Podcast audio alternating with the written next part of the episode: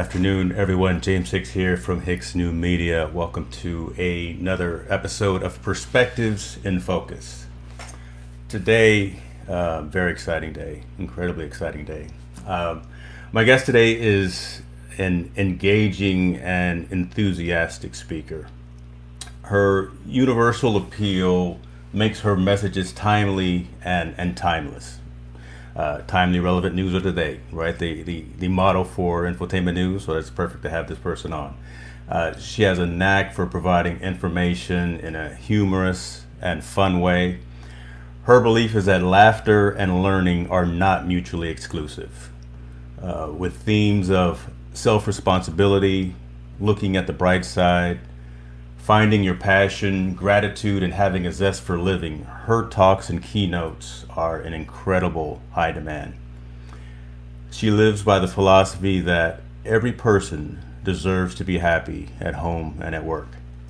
And that philosophy completely embodies everything that she does from being the president at Happy People Win to everything that she does in her personal life. Ladies and gentlemen, please welcome Jean Steel. Jean, how you doing? You didn't even say that we're friends. Is that not allowed? Oh my goodness, we are we are very close friends. But you know, I tried to be somewhat professional. I oh, told okay. you I even cleaned up, right? I, so I know. I, I, had had to bring you on the right way with uh, with, with some, some good information. I okay. think I that I that I cover about at least fifty percent of it because you you are. Look, it, it's hard to write a, a, good elevator pitch for Jean Steel, so that I had to do it. that was lovely. Thank you very much. Hi, you doing good today? Yeah, I was absolutely looking forward to this. It's fun to talk to a friend. Awesome. Thank you. Yeah, but I was a little nervous.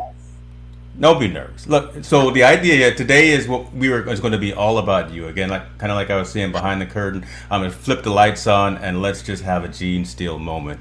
It's every other conversation I've done, it's been easy to come up with a specific set of questions, a specific topic, or whatever. But your world and your life has been such a culmination, melting pot of all aspects, right? You, you've lived overseas, you've lived in Asia, you've lived in Africa. Talk, you know, we can talk a little bit about that, and the fact that your motivational speeches, your keynotes that you give to businesses and individuals really help and I think are very relevant today because of the type of situations that we're in, right? There's a lot of negativity in the world, and folks either aren't feeling positive about themselves, about their work, about their personal, about their professional, whatever the case may be. So you find that ray of light, that ray of sunshine, and that, that hope, and, and you give those to the individuals that you talk about. Talk to us a little bit about, I guess, let, let's start with how this whole six month period, however long it's been, that we've kind of been shut down a little bit, how that's affected you,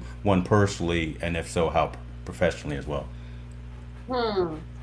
Well, it's really weird because someone was telling me the other day that they said, you know, time's been going so fast. And I said, I don't even know what day it is. And they go, I know. And I said, no, I'm not talking about what day of the month. I'm saying I don't even know what day of the week it is. I mean, it's kind of been a blur. And it's funny because in the beginning when this started, so I had probably about a dozen keynotes for March and April, and they moved them to November and December, which is funny now. But when you think about it, in the beginning, we never thought we would be shut down at the end of this year. Right. And it's just gone on and on. And we don't know how to handle this. My sister has some interns from Cal Poly. We live near San Luis Obispo, Cal Poly. And they're either late teens, early 20s. And they said to my sister, How did you handle this last time there was a pandemic? And Mary goes, Yeah, I've never lived through a pandemic. and they go, Really? And she goes, No, no one knows how to handle this. And I'll tell you how I've been able to handle it better. I spent a month last year in Uganda and I got very close to a lot of the people I met over there. And I get up in the morning from a comfortable bed. Mm-hmm. I go to my refrigerator where I have food and I make my breakfast. And those few things right there remind me how fortunate I am. And I don't minimize anything anybody in the United States is going through, but we have so much to be grateful for because so many of my friends who I met over there have nothing and they're not working and they have dirt floors and they don't have electricity, they don't have running water. They have to walk for miles to fill up a plastic container for their water. Yeah. And we're pretty we're pretty lucky in the scheme of things. And I don't think a lot of Americans realize that. We don't realize that there's still people in the world who have literally nothing and interestingly are full of joy.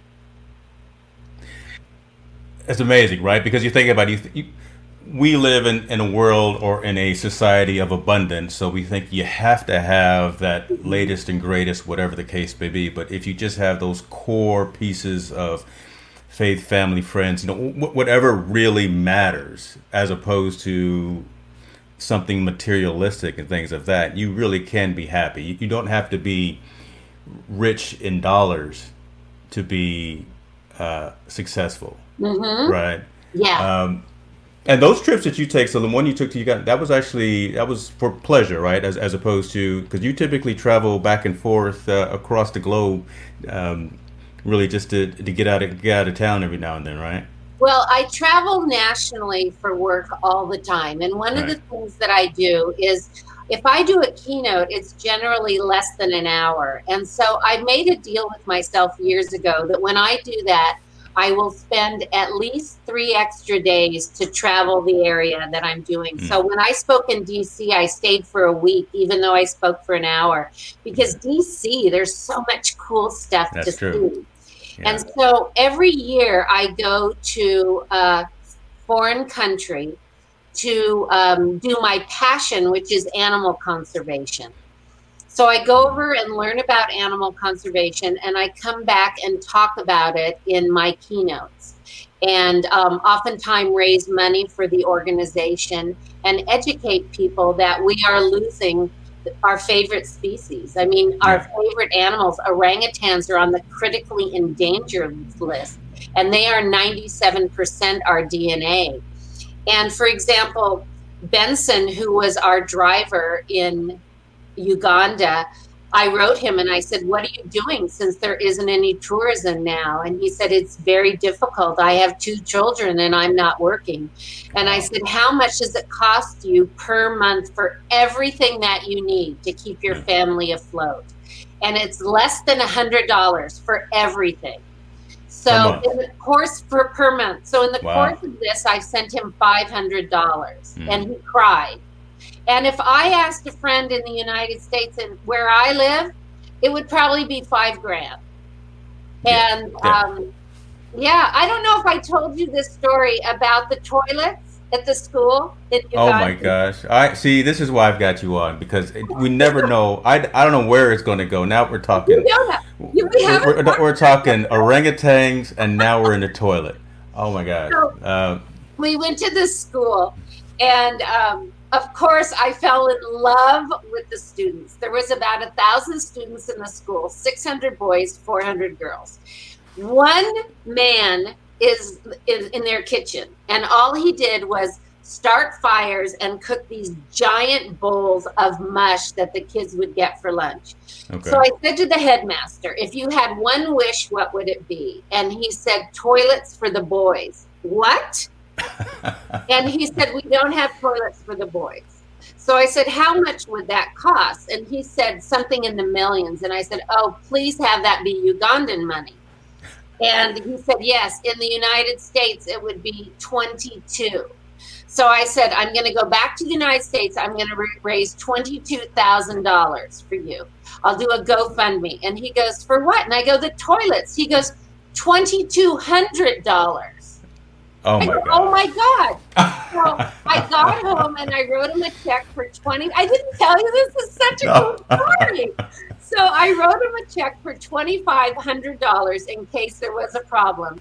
He sends me pictures. They are officially called Jean's latrines. well, I, I, I, I, gotta go. I, I can't take it. it, it, it She's got yeah, she's got toilets in Africa. I am kind of. there is Kasisi in Kasisi, Uganda, Jean's latrines, and we need a picture of this. That's a big deal. I do have a picture.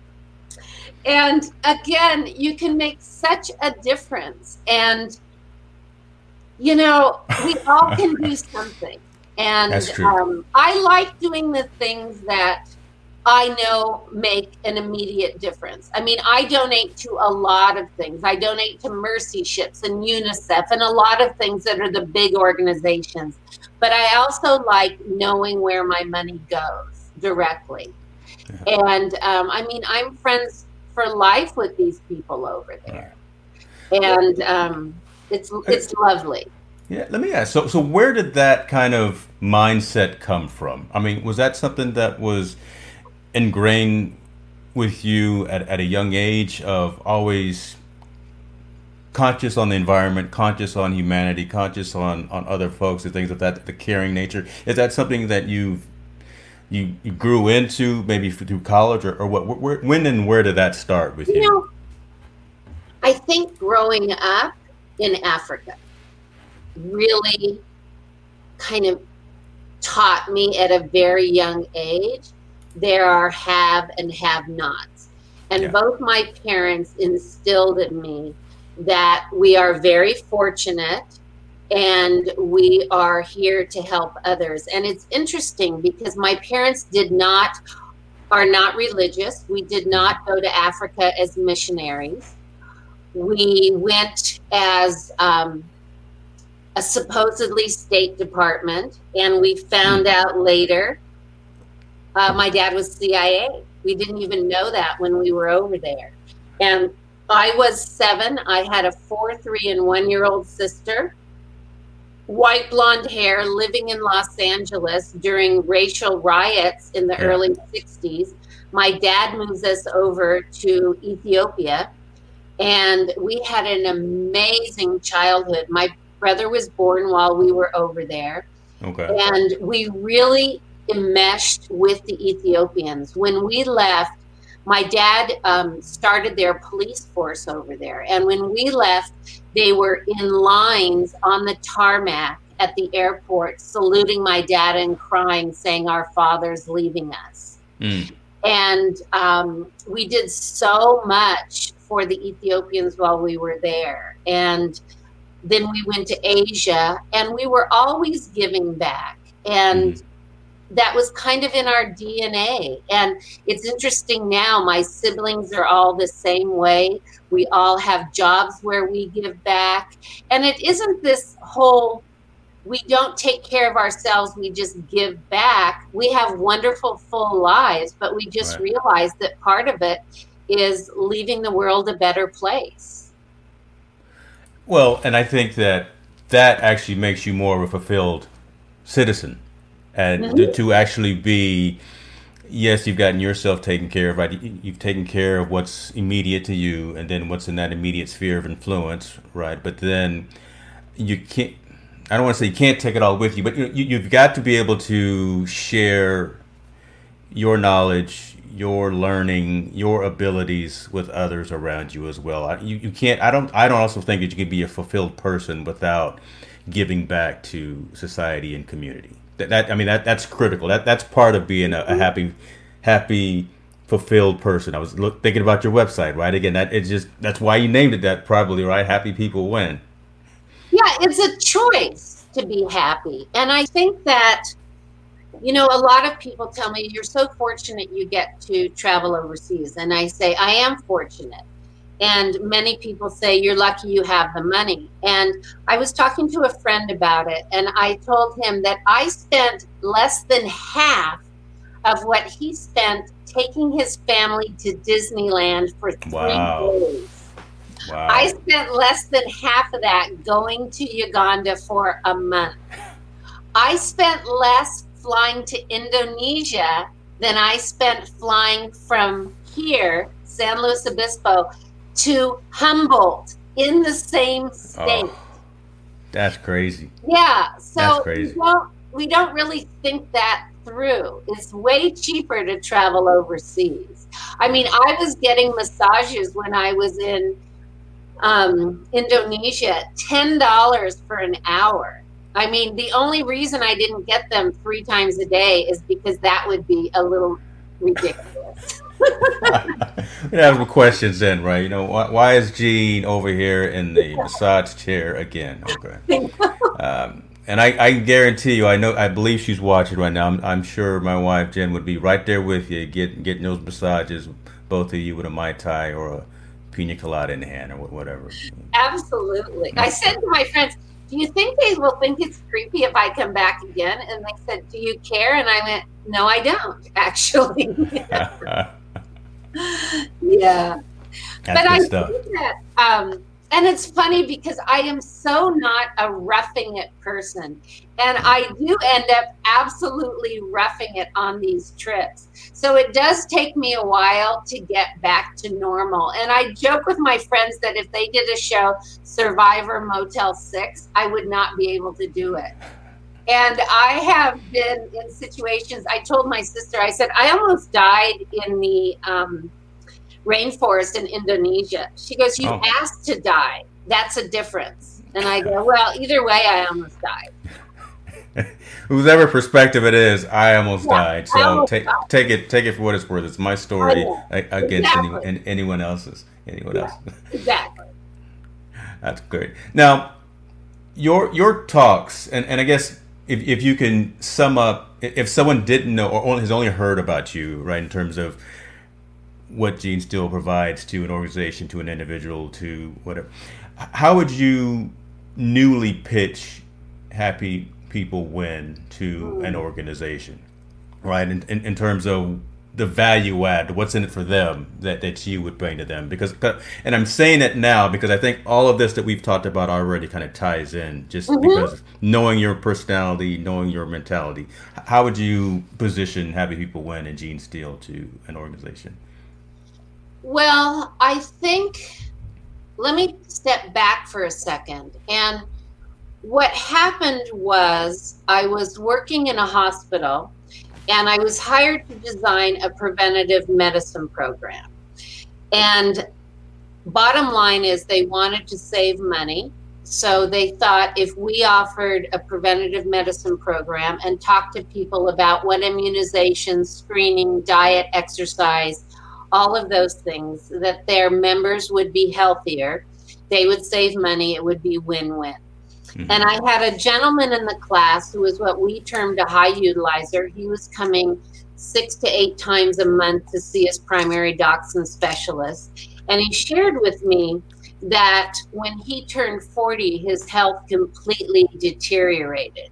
Mm-hmm. And he was going to see so many physicians and he had high blood pressure and he had heart disease and all of these different issues and he attributed it to it him turning 40 but when i talked to him more it turned out that when he turned 40 his only child had broken her neck and she was paralyzed as a result from the waist down Okay. And it was so interesting that he didn't think that something that happened to him ex- externally that caused him stress could have any impact on his physical health. And unfortunately, his doctors who were overworked didn't even ask him what was going on. You go in for a migraine headache, they treat that. They don't yeah. say what else is going on in your life. Right, right. So, um, I found out what happened, and we referred him to um, get some help psychologically. And I became so fascinated by the mind body connection. And I went back to school and I have my master's in wellness and mind body health.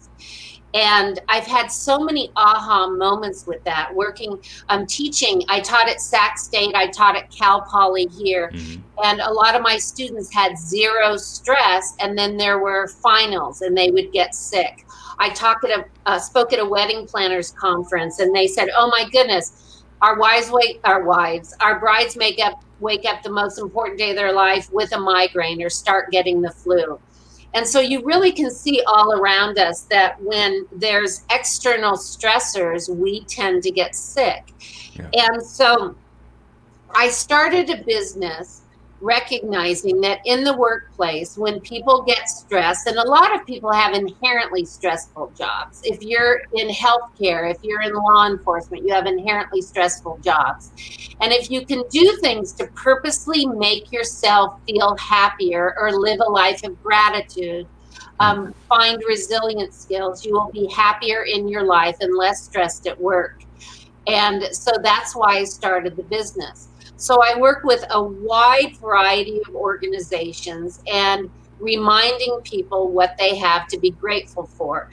And I talk to nurses and I say, when someone comes up to you in the workplace, a family member, and say, says, Thank you so much for helping my father through this what they tend to do is, yeah, you're welcome, and walk on to the next patient. But instead, stop and listen to the appreciation and gratitude mm. because that's why you're doing the job. And we tend to just go from patient to patient, from call to call, and not stop and appreciate. I keep every note every college student has ever written me. And you know, one of the silver linings of this whole COVID thing is catching up with people that I'm grateful for in my life. And um, I urge everybody to make a list and to find old friends on LinkedIn or Facebook or what Twitch, whatever is happening now. Wherever the kids are, wherever they are. The kids are, and to contact and just catch up with people because that's what life is about. My friend is a chaplain at UC Davis Medical, and said no one on their deathbed ever says, "Did you see the Beamer in the parking lot? That's mine." Or uh, MBA, Harvard. It's all about family and friends, and that to me is about having a grateful heart, and I think that's important, and that's kind of what my business is about. And I love getting the emails from people saying, you really made me think. Or I love when I do a keynote and afterwards people come up to me and say, I texted my husband during your presentation just to tell him that I loved him. And I have another cute story. Right before I did a keynote, my sister texted me and she goes, Just want you to know I love you to the moon and back. So I shared it with the audience. Yeah. So this woman came up to me afterwards and she goes, I love that you say said that. And so while you were speaking, I texted my three sisters separately and shared with them, I want you to know I love you. Yeah. So she said, Do you want to see the responses? I said, Yes. So the first one said, I'm freaking out. Call me immediately. the second one said, Oh my God, are you okay? All three freaked out. She goes, Well, I guess I need to tell them that more often. I go, Apparently so. And I say, think about how people would react. I end every interaction with people I love with I love you. It isn't mm. just that I love you and not thinking about it. I think that's important. And I always say, I will not even have lunch with someone I don't enjoy. Life is too short. I like that. I like that. I, I, that I, I, may actually write that down myself because that, that that's that's that's that's golden right there. And I was going to ask about when you're doing these keynotes to the, to an organization, and, I was going to ask, I think you just hit on it. Do you have the individuals that come up? Because again, you're talking to the the whole wide audience, but then do you have the individuals that come up and say, "This really touched me in a specific way.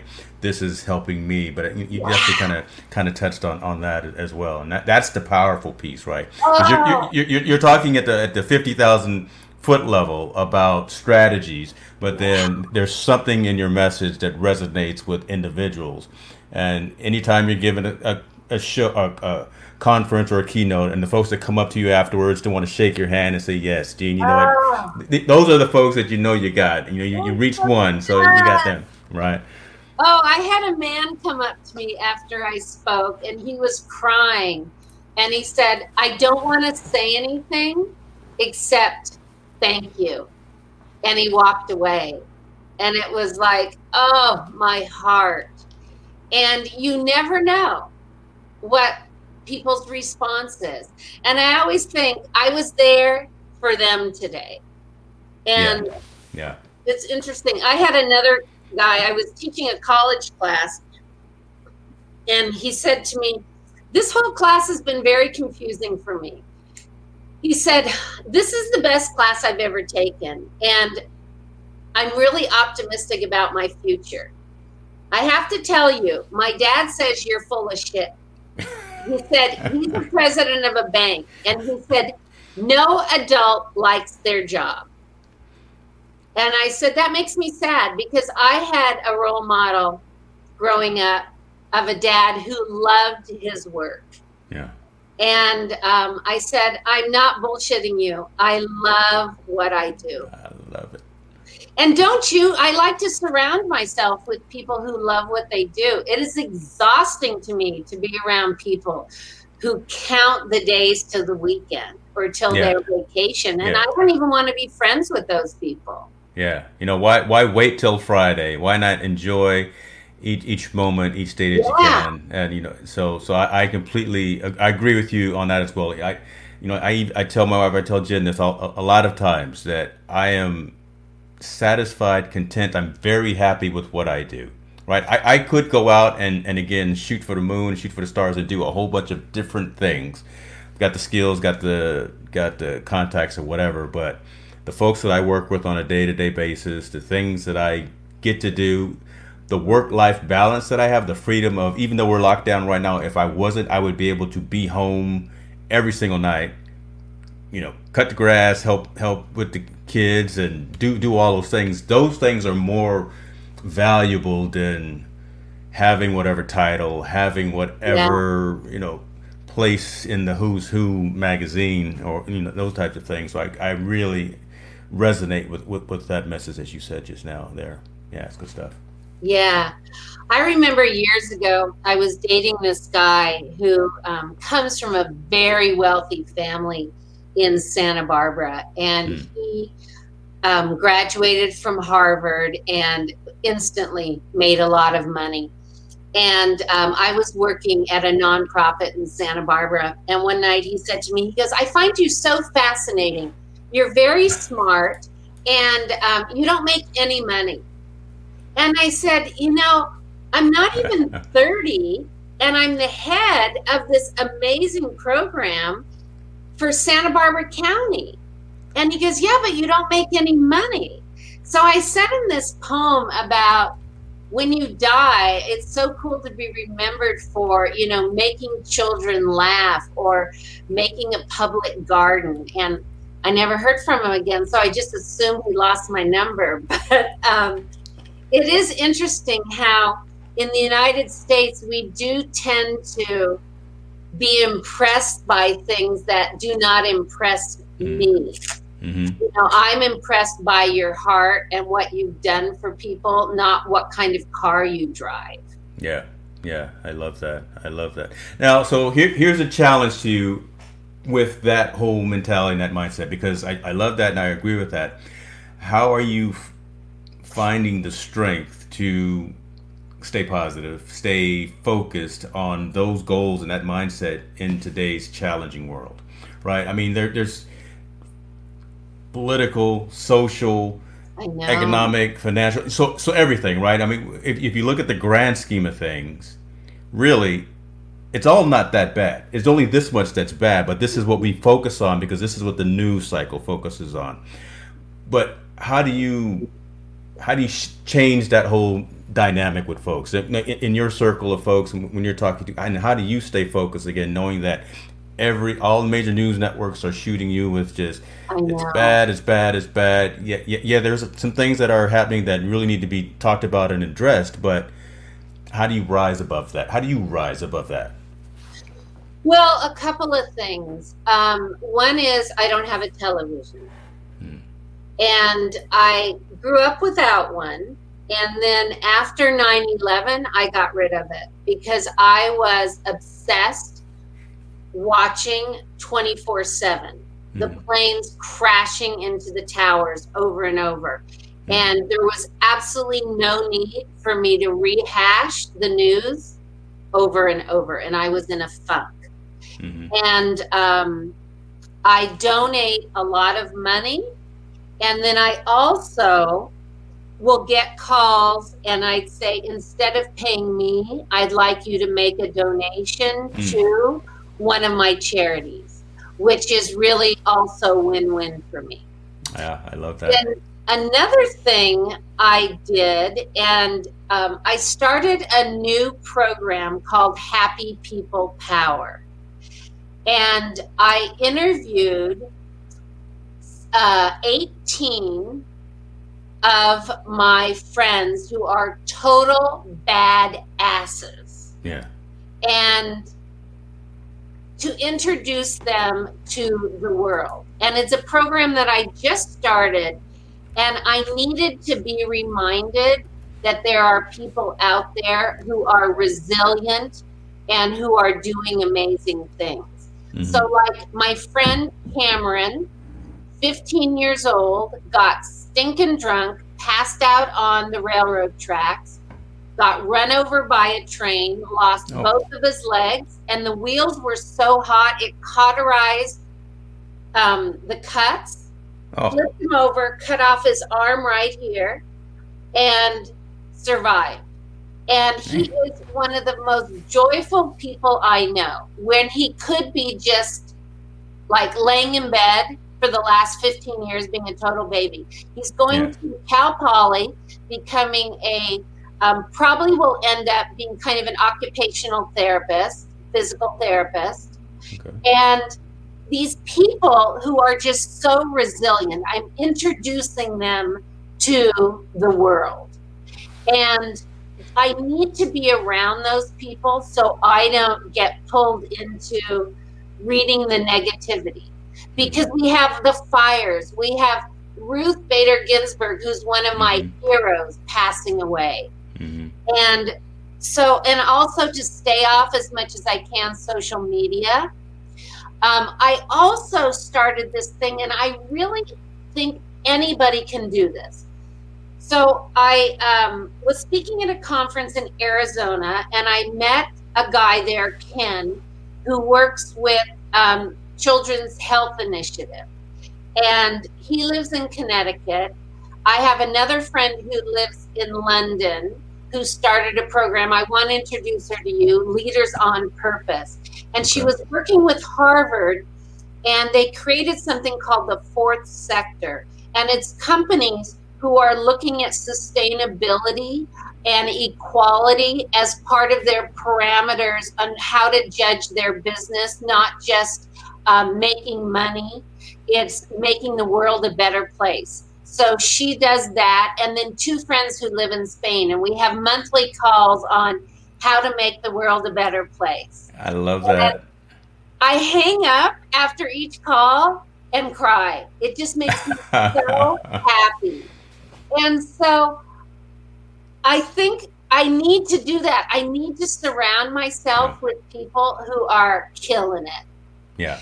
And who make me feel like, ah, oh, and there are people out there, and I'll tell you something I do, and people think it's so weird and funny, but it works. So, one of my friends, Janet, writes for Huffington Post, and I love reading her stuff. Mm-hmm. So I wrote her an email and I said, My name is Jean Steel. You are my favorite writer at Huffington Post. Please check the following Will you be my best friend? Box. Yes. Box no. And I sent it to her. And she wrote back and just checked yes. and people go, You're so weird. And I go, Well, I want to know if she wanted to be my best friend. And so now we're friends. And people go, Well, what if they don't write back? Well, it's their loss. There and um, I've only had one person write back and go, I'm really busy. Well, too bad. Too bad. You're lost. You're lost. You, you don't know what you're missing out on. You're missing out on this Jean yeah. Steel's what you're missing out on. so there.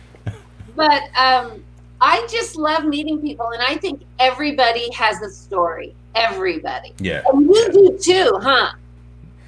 I have the story, but I'm more focused on reaching out and pulling people in and letting them talk about themselves. right? I, I think you agree that everybody has a story. Yes, I, I do agree, and I think everyone has a positive story that that irregardless of whatever situations they've been through in life, there is a story that you can tell that either can help you or help mm-hmm. someone around you that you tell it to, right? So that that I think is, is something that has not happened enough, especially again during these traumatic and, and, and, and difficult times. Folks aren't expressing themselves and communicating um, the good as well as the bad. Yeah. So. Yeah. And I think that we need to listen.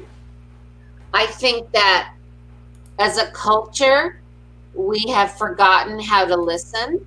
And I think that we we need to listen if we're going to make any positive changes in this world. Yeah. I also think, and this isn't a popular thought, but I see myself as a citizen of the world.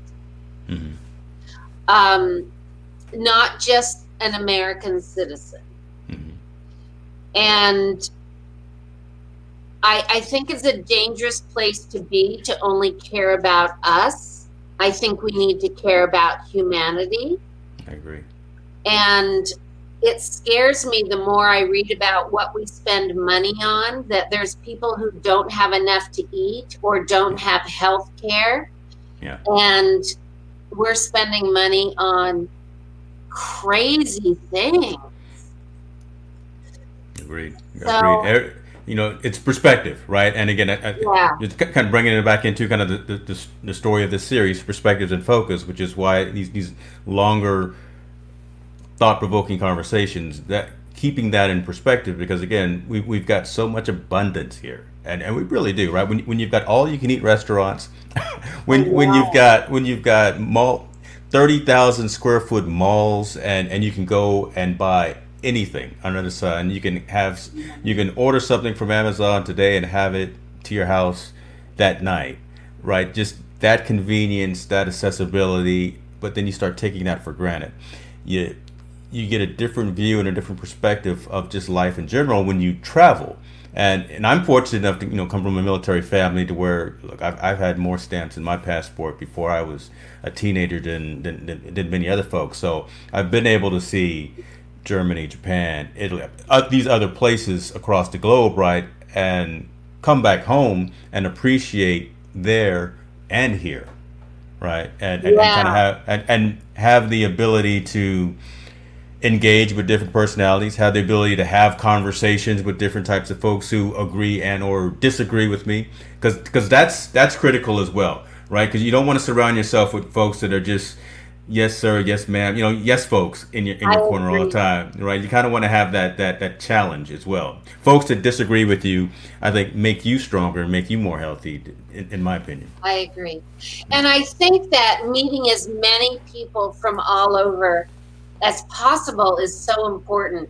So I became friends with a young man who is a um, keeper in um, a conservation center in Kampala in Uganda.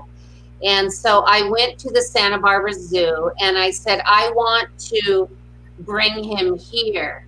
Can we do a trade and have one of your keepers go to Kampala? And they said, no, we can't do that. Um, risk management wise, but we will help you bring him over here.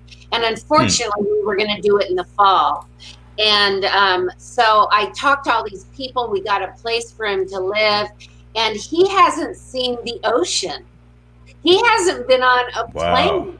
It's going to be oh. total overload. I mean, he makes three dollars US a day He's going to freak going out and buying a loaf of bread that costs two in a day. And so I think that I don't know. I, there's so much I want to do. There's so yeah. many people I want to introduce to each other. And I will tell you, I am not one of those old people that are talking about those damn youngsters. Thank God for the Generation Z. They are going to, they, we need that more young people in politics. They are going to be the yeah. best thing that happens. And I will tell you too, one of the reasons I love the younger generation so much is because of your kids. Oh. Your Thank kids you. are phenomenal. And thank God for the younger generation. And little things like them not going to stay at their same job for 50 years. You know, the gold watches will be gone.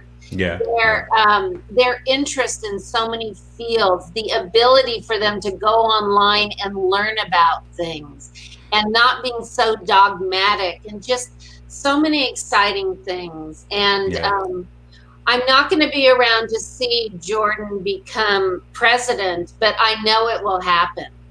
We, we were we were talking about her filling one of those nine spots though. You know, she's because she's going into that field, so to speak. Um, political science, uh, definitely uh, righting wrongs and, and, and legal th- those types of things. So I know she's not going to the school you want her to go to, but we'll, we'll, I, I, I didn't want to wear any UCLA swag right now, but. Uh,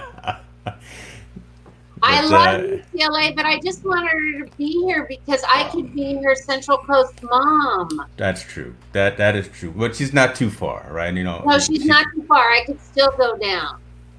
Yeah, yeah. But that, but I I agree. I mean, she's focused and she's aware what's going on, and and I think that whole generation, because all, all of the folks that she's tight with that are in her age group that she graduated with as well are very cognizant of what's going on socially, politically, economic, uh, all of that across the board, right? And they're now at this point making their own voice heard, right? They, they've, they've gotten to a point, They've graduated high school, or, or some of them are still getting in high school, and they're having a voice. It, it, any kind of way, they're, they're talking amongst themselves, they're, they're sharing something online, but they're they're expressing themselves, and for the most part, it's positive, right? There, there, there are a couple of folks that you know you still got to kind of mold, or you got you got to put them on the right path. You know, they're, they're going down a rabbit hole, but for the m- most part, that generation really is aware of right and wrong and is looking for solutions. They're mobilizing, right? If, if if there's any one word is grassroots that you could think about it as well, right? They are really trying to find a way that you know what some of these things are not right we have to correct them. Some of these things are good, let's keep them. And and they're being very very active in their in their activism. So I'm I'm, I'm especially proud to see that happening for the most part across the board. Yeah, yeah. It's a crazy time. Um, as you said, there's so much happening right now. Mm-hmm. And where we can't go out, but we need to go out with um, I, I don't know. I, I do have to say that it can be overwhelming for me with um, so much going on, and I feel hopeless in a lot of it. Um, I started volunteering in January for a group called Restorative Partners here, and hmm. I'm going to be a mentor to someone newly out of prison and that's what the training I'm going through. So I'm learning about the history of incarceration in our country, which is giving me a lot to be pissed off about. So yeah. this is not um, mentally healthy for me to be going through, but I am learning a lot. And um, so I, I didn't have any idea, which when I learned something new like that, it shocks me that I was so naive about so much. Mm-hmm. And we sometimes think, can I learn any more? I don't know if I can handle any more of this negativity. Yeah. Yet it's something that I do need to know. And it will help me at least help one person through this process of acclimating back into the world after being in prison. And um, so it's been very interesting learning about that. And um, it's also hard to go through a training online because I like the in person stuff. It's yeah. been fascinating that I've been comfortable doing keynotes online because I am such a hugger. And um, and I feed from the energy in the room. So it's yeah. kind of shocking that I can do it online. But I'll probably continue to do some online because it's certainly cheaper to do it like this instead of flying out to Nebraska for a 50 minute keynote. there you go. They don't have to pay for your airfare, right, and everything, and they can add that more into your your uh, into your rate as opposed to paying paying for that Delta flight. I know, maybe. I didn't even know they had airports in Nebraska. Just oh kidding. my god! Oh my! Poor, all the Cornhuskers or fans are going to be mad at us now. She's drinking wine, and you know it's three. I'm I'm drinking the coffee. So What's a Cornhusker? Oh my! Look. Again, she doesn't have a television, ladies. She's not not a, sport, not a sports fan. Not a sports. And this is diet.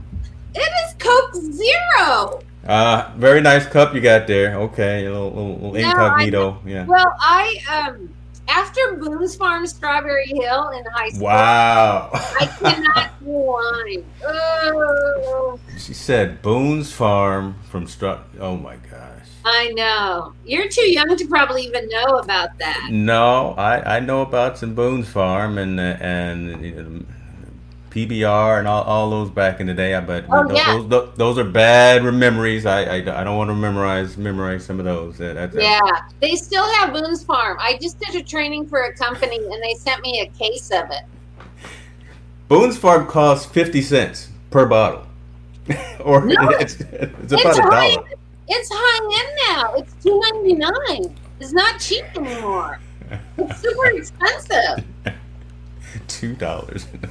just go all out. You know, I'm not, not going to pay you in cash, but Jean, what we're going to do, we're going to send you a case oh. of Strawberry Boone's Farm. Oh, but guess what else? You can now throw up in blue and yellow. It comes in three flavors to throw up in. It costs them more to ship it to me than it costs for them to buy the wine. There you go. I know. And it's still fruit top, though. So yeah, so you can still drink it in the middle of the football. Yeah, yeah, easy, easy access, right? With this, with the screw top, you get it. I got it. I love it. Uh, let me ask you. Let me ask you a question about um, your your travels again as well. I, I keep I keep wanting to go go back to that because I think that has shaped so much about who you are.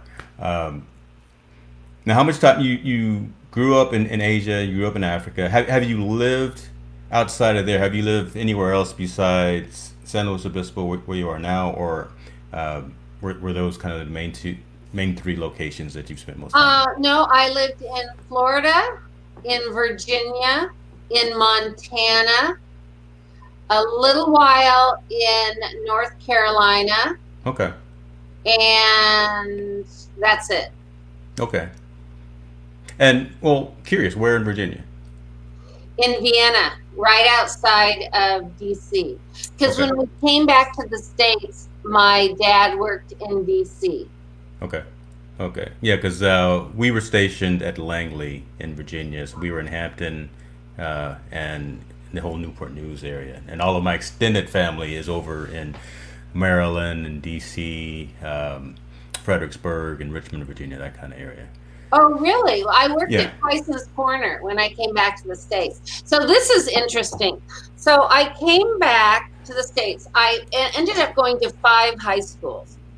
So I came back and I went to, um, I, I needed one class to graduate and American history, because obviously that wasn't offered in the schools overseas. And I had mm-hmm. gone to, um, uh, um, Taipei American School was my last school overseas.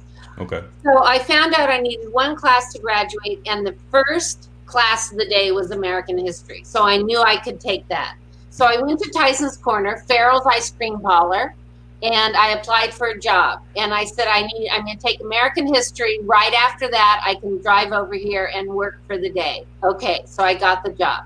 So I go to school, the day to register, and they said the class is full. And I said, I'm a senior. Don't I get special privilege? And they go, cheerleaders get special privilege. I went, oh, Uh-oh. no, no. Oh.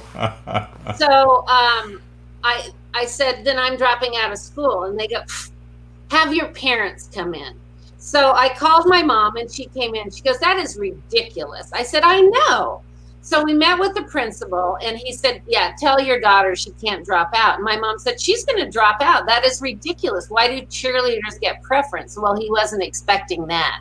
Right. So she um, backed me up, and we go out to the car, and we're looking at each other, going, What are you going to do? And I went, I don't know. What are we going to do? So she said, Well, you can go to night school. So we went over to the night school, and it was really sketchy so we were a little scared. And so we went to the uh, school that was in Falls Church. And we said, I know you don't allow like out of district, but this is the situation. And they said, okay. Well, I didn't know anybody in that school. And yeah. so I went there for a semester. And then I said to my parents, you know, if I graduate from school in California, um, then they'll I can be a resident and I can go to school free.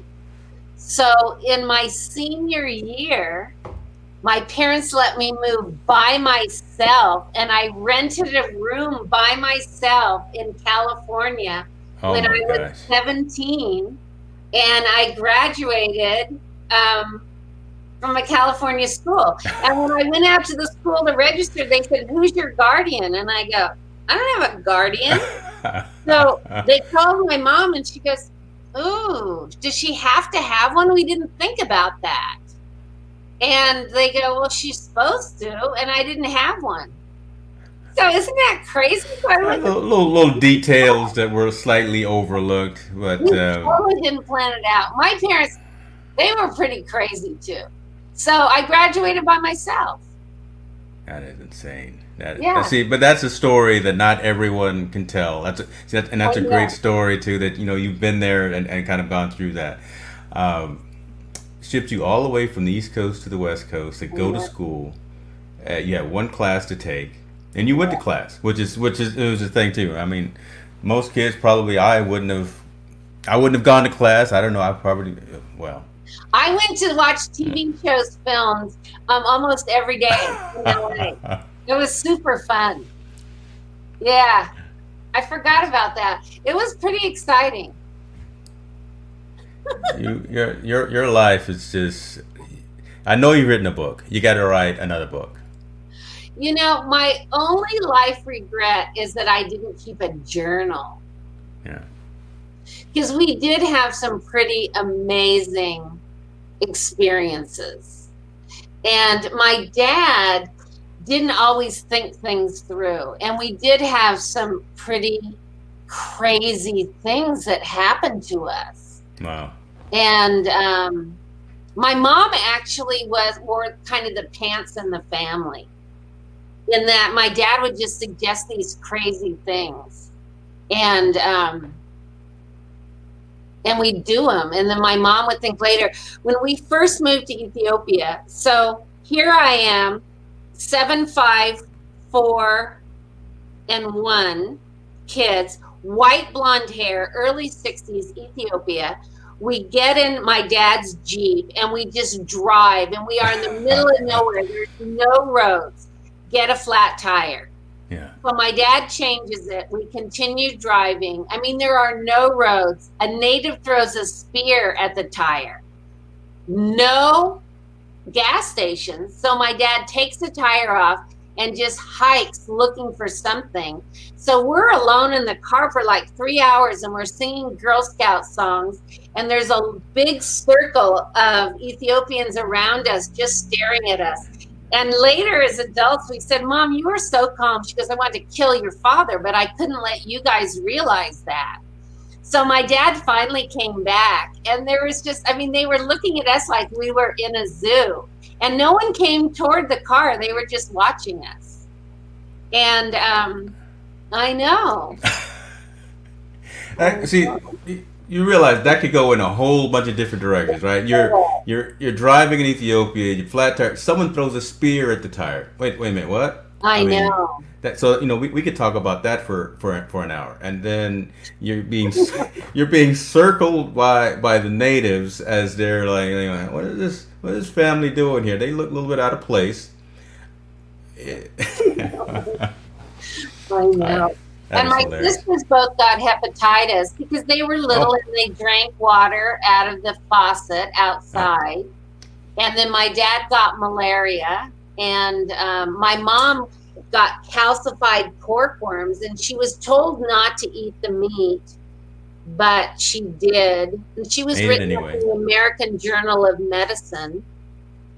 Because it got so bad? Is that right? Because they weren't, they didn't know that you could get calcified pork worms and they'd stay in her arm.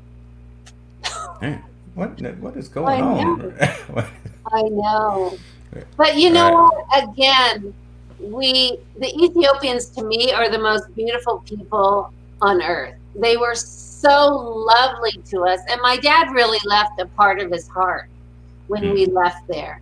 And um, again, so kind. And I felt so safe over there. And um, really, it was a wonderful place to grow up. And I met Haile Selassie. really? While you were there? For yeah, twice I learned how to curtsy, which is always a good skill to have in your back pocket, just in case. There you go. Boom. There you go. There I you go. little little etiquette right there too. You know, I know you never know when you're gonna have to bow. drinking Boone's Farm and you got a curtsy. You know, no, no, that's know. A, that's a good way to say hello. Covered. Jean, I, I don't know I don't know where else to go because I I'm uh, I told you again planning this I didn't have any ideas in terms of where we would go but lo and behold we've talked for 58 minutes right now and I'm overwhelmed in a great way you as always have have just provided insight you've provided humor I mean, you- you're one of the funniest persons on the planet. I, will tell you that for sure. And you got to write that book again.